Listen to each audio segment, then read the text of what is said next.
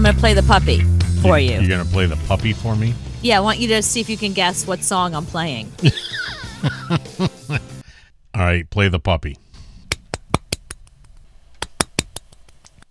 I have no idea. Beat it. Just beat it. I'm playing this in honor of Eddie Van Halen. Just now, now that you know it's beat it. Now listen, okay? All right.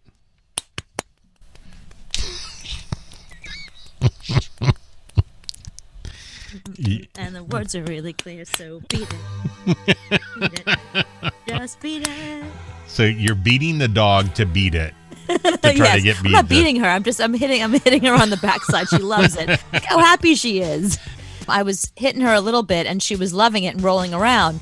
So Joe said, "Why don't you play some music on her?" And I said, "Okay, I'm going to play some songs. Tell me what I'm playing." And he said, "Why don't you play in honor of Eddie Van Halen? Why don't you play Beat It?"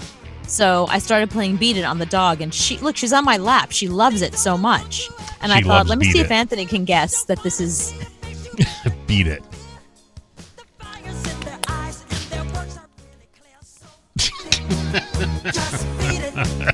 Just beat the dog. Just beat the dog. It sounded just like it. I could go on. The, I could go on America's Got Talent with this. Or just hit a dog's backside Just beating dogs. to music.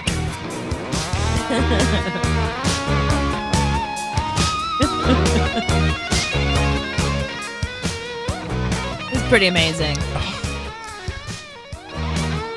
I hate that somebody has to die for you to appreciate how good they are. Like people knew he was good, but there's a bunch of people that were like, "Oh my god, that was Eddie Van Halen and Beat It. That was so great." No, I the people that mattered knew. You know, he was always when when you bring up the best guitarist ever, he was always top two. He got the uh, accolades while he was alive of how great he, He, but was. but no, but he did from his fans and from people in the industry and people in the know. Mm-hmm. I'm talking about people that don't really know his music so well or don't really know him very well. That they're they're just rediscovering. It happens all the time. I mean, there's a whole generation of kids that don't really know Van Halen all that well. Mm-hmm. But now that Eddie Van Halen died, people are like playing his music and they're talking about him. I mean, I heard so many kids today. We were out on a bike ride and we were when when you sent me that text that Eddie Van Halen had died, I was around like a bunch of Gen Z and millennial kids and I heard them talking about it and they were like, "He was he was in Beat It? Wow, it's such a great song. Listen to this." And they were like, "Oh, you know that song Running with the Devil?" Like they were it was all these songs that they didn't realize that it was Van Halen that they didn't realize they knew. Mm-hmm. I, I don't want to know those kids. Well, they they have terrible parents It- obviously. that's exactly right. If you that's just that's just bad parenting. yes, if you don't bring your kids into the world of Van Halen at a young age, Right. then then you have issues. Finally, tonight here, we celebrate a master at the guitar, a rock legend, his son, revealing the news today. Eddie Van Halen was a master at the guitar. His group Van Halen was one of the most popular rock bands of all time. it is sad uh, because he did influence so many people's lives and he influenced a lot of other musicians. I mean, I hear musicians all the time, especially guitarists, who say that it was watching Eddie Van Halen play that made them want to become a musician. When Eddie know, Van Halen first came out, he turned his back to the crowd when he would play solos, so people wouldn't steal how he was doing it. Really? Yeah, because it was so so inventive how he was doing it that he didn't want people to steal it. Gene Simmons tweeted, "My heart is broken. Eddie was not only only a guitar god, but a genuinely beautiful son." He gave Van Halen money, like five grand out of his pocket, when he first saw Van Halen to uh, put them in the studio.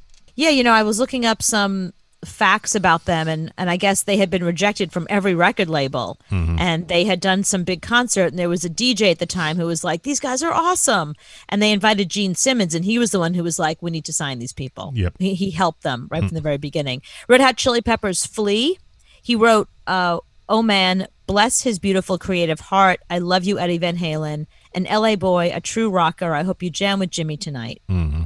Which is very nice Um, see who else has Sammy Hagar, heartbroken and speechless, and he posted a picture of the two of them together. I wondered about Sammy and Dave on the way home, and Michael Anthony, mm-hmm. how they were taking it.